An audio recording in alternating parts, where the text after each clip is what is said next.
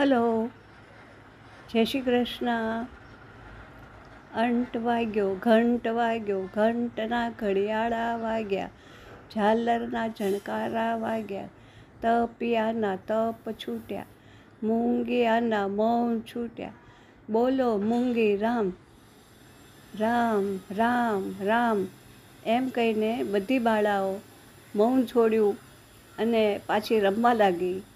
બધા બાળકો થોડીવાર રમ્યા, પછી સાંજે ડિનર કરવા, વાળું કરવા ગયા, જમી લીધું, પછી પાછા રમવા માંડ્યા અને દાદીમાની વાટ જોવા લાગ્યા.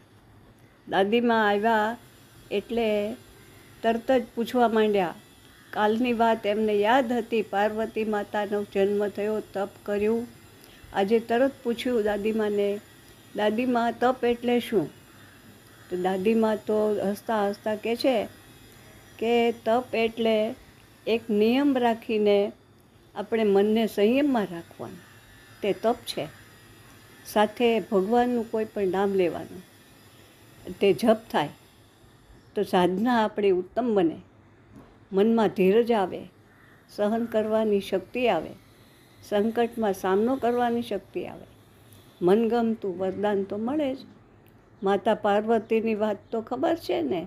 મહાદેવને પતિ તરીકે મેળવ્યા. માતા સીતાએ રાવણનો સામનો કર્યો. સતી સાવિત્રીએ યમરાજા પાસેથી પોતાના પતિના પ્રાણ છોડાવ્યા. અને ધ્રુવની વાત તમે સાંભળી છે? ધ્રુવ મનુ ભગવાનના પુત્ર, ઉત્તાનપાદના પુત્ર હતા. ઉત્તાનપાદ રાજાને બે રાણી હતી. સુનીતિ અને સુરુચિ. સુન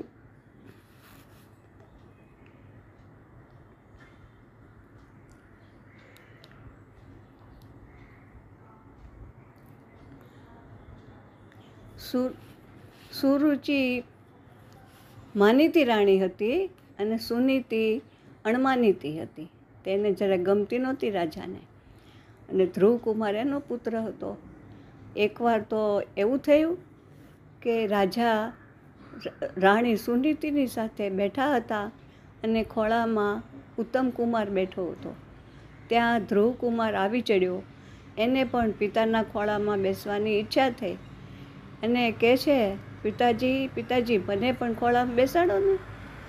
તો, રાજા તો કંઈ ન બોલ્યા, પણ સુનીતિ રાણી જે એને સાવકીમાં થતી હતી, તેણે એકદમ કીધું કે તારે બેસવાનો હક નથી.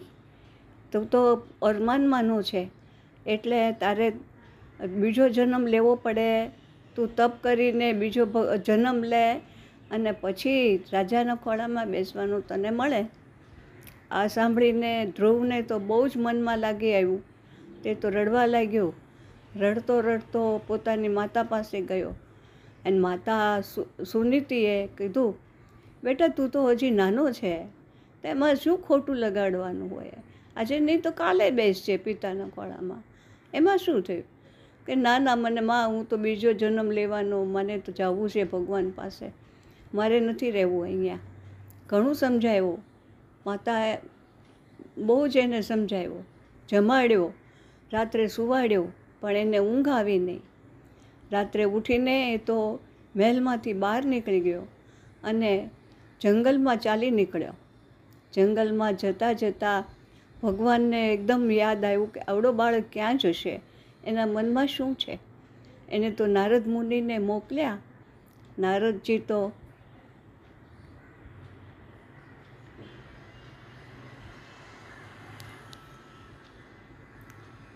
નારદજી તો નમો નારાયણ નમો નારાયણ નમો નારાયણ કરતા આવ્યા અને ધ્રુવને પૂછ્યું બેટા, ધ્રુવ તું ક્યાં જાય છે? ધ્રુવ કહે છે કે મારે તો જંગલમાં જઈને તપ કરવું છે અને પછી બીજો જન્મ લેવો છે. ત્યારે મને પિતાના ખોળામાં બેસવા મળશે. તો કે બેટા, તું તો હજી બહુ નાનો છે. ત્યાં તો જંગલી જાનવર હોય, વાઘ, સિંહ, વરુ, હાથી, બધા તને મારી નાખશે. અને જંગલી માણસો એ તો તને બહુ તે હેરાન કરશે. તું કેવી રીતે જઈશ? અને ક્યાં જઈશ? અને ઠંડી લાગશે, તને ગરમી લાગશે, તું ખાઈશ શું? ઘણું કહ્યું. નારદજીએ ઘણું સમજાવ્યો. પણ ધ્રુવ તો એક જ મનમાં નિયમ રાખીને બેઠો કે મારે તો ભગવાનના ખોળામાં, મારે તો બીજો જન્મ લેવો છે, ભગવાનનું તપ કરવું છે. બસ એક જ વાત એણે ધ્યાનમાં રાખી કે મને ભગવાનનું નામ લેવું છે. પછી નારદજી એને દ્રઢ નિશ્ચય જોઈને એના મનને એકદમ મક્કમ જોઈને એમ કીધું કે ચાલ હું તને ભગવાન કેવી રીતે તપ કરવું દેખાડું. તને ખબર છે તપ કેવી રીતે કરવું? તો કે ના, મને સમજાવો. પછી નારદજીએ તો એને ભગવાનનું નામ શીખવાડ્યું. શું નામ શીખવાડ્યું ખબર છે? ઓમ નમો ભગવતે વાસુદેવાય. ઓમ નમો ભગવતે વાસુદેવાય.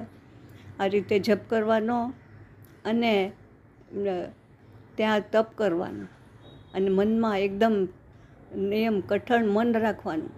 બધા ઉપર પ્રેમ રાખવાનો. આ બધી વાત સાંભળીને ધ્રુવ તો અંદર વધારે જંગલમાં ગયો. ત્યાં એક મોટા પીપળાના ઝાડ નીચે તે બેઠો.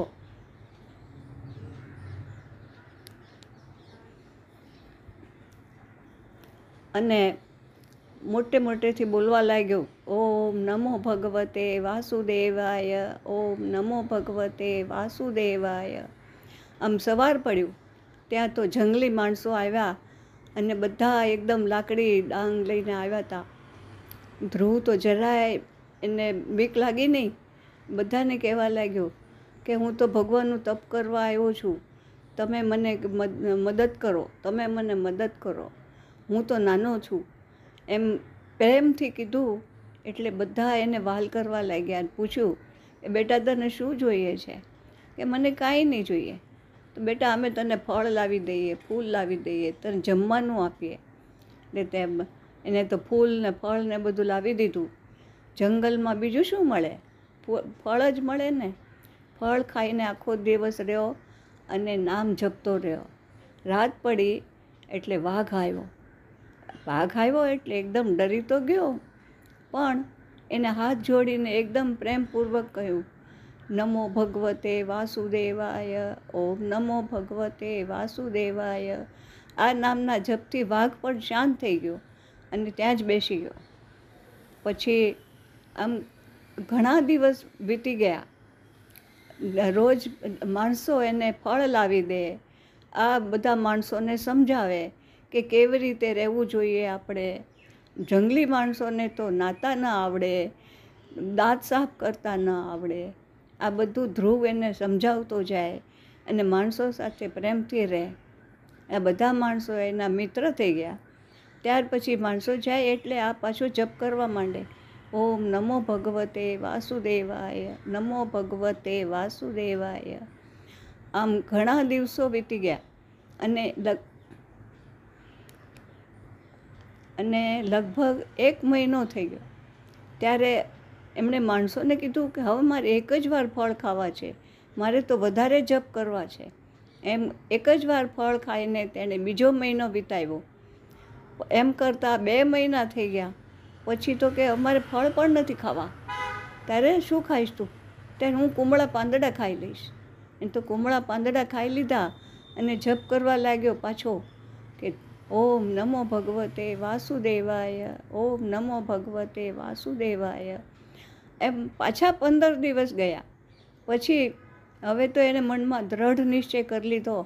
અને બધા જે એના મિત્ર થઈ ગયા હતા એ બધાને કહી દીધું કે અમારે કાંઈ જ ખાવું નથી.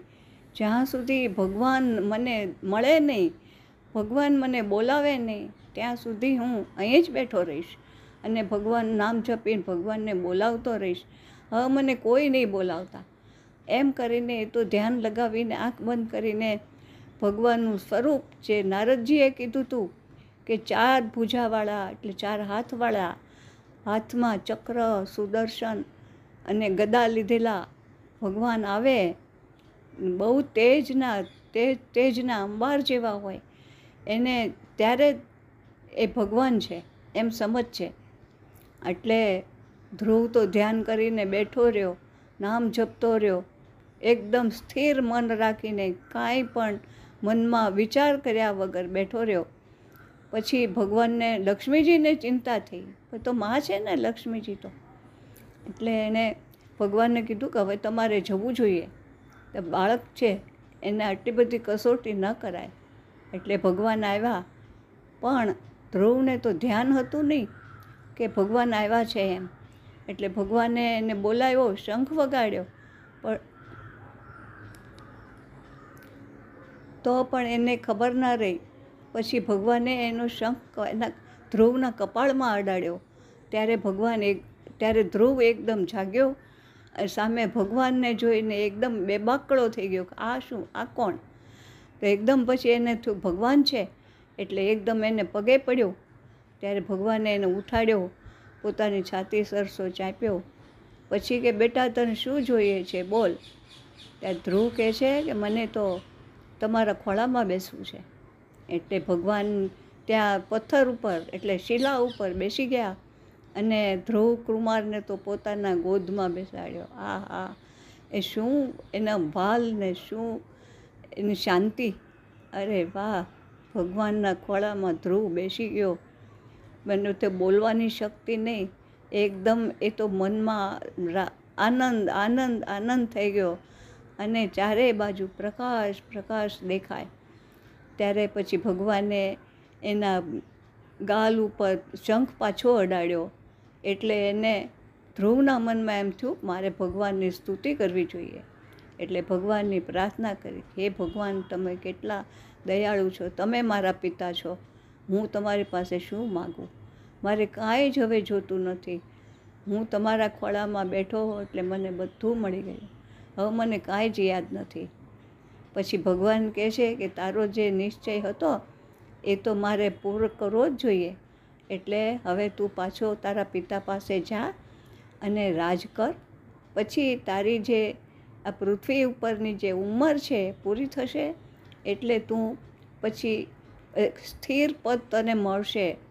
બધા સૂર્યથી પણ ઉપર, ચંદ્રથી પણ ઉપર, બ્રહ્માંડમાં સૌથી ઉપર તારું સ્થાન રહેશે અને તારું નામ રહેશે. તારું નામ જે ધ્રુવ છે એટલે અવિચળ, એટલે કોઈ દિવસ એને ચલાયમાન ન થાય સ્થિર જ રહે. એટલું મોટું પદવી એને આપી દીધી ભગવાને. બહુ જ પ્રસન્ન થઈ ગયા ભગવાન. આટલો નાનો બાળક આવી રીતે તપ કર્યું. એટલે પછી તો એણે પોતાના પિતા પાસે ગયો, રાજ કર્યું. પછી જ્યારે એને પૃથ્વી ઉપરથી જવાનો વખત થયો, ત્યારે સદેહે એને વિમાનમાં બેસીને સૌથી ઉપર બ્રહ્માંડમાં ગયો અને ત્યાં એણે બધા બ્રહ્માંડ, બધા તારા, ચંદ્ર, સૂર્ય બધાનું એ અધિકારી થઈ ગયો. એ બધા એના કંટ્રોલમાં આવી ગયા. અને આજે પણ આપણે ધ્રુવનો તારો જોવા માટે મહેનત કરીએ છીએ. સમુદ્રમાં વાણ જ્યારે ચાલતું હોય, સ્ટીમર બધી ચાલતી હોય, ત્યારે ઉત્તર દિશા તરફ ધ્રુવનો નિશાન રાખીને આપણે જઈએ છીએ. ત્યારે ઉત્તર દિશા નક્કી કરવા માટે આપણે ધ્રુવને જોઈએ છીએ. આજે પણ ધ્રુવ છે. આપણે તેને યાદ કરીએ છીએ. આ તો ધ્રુવનો સંયમની વાત, એના તપની વાત કરી. બોલો.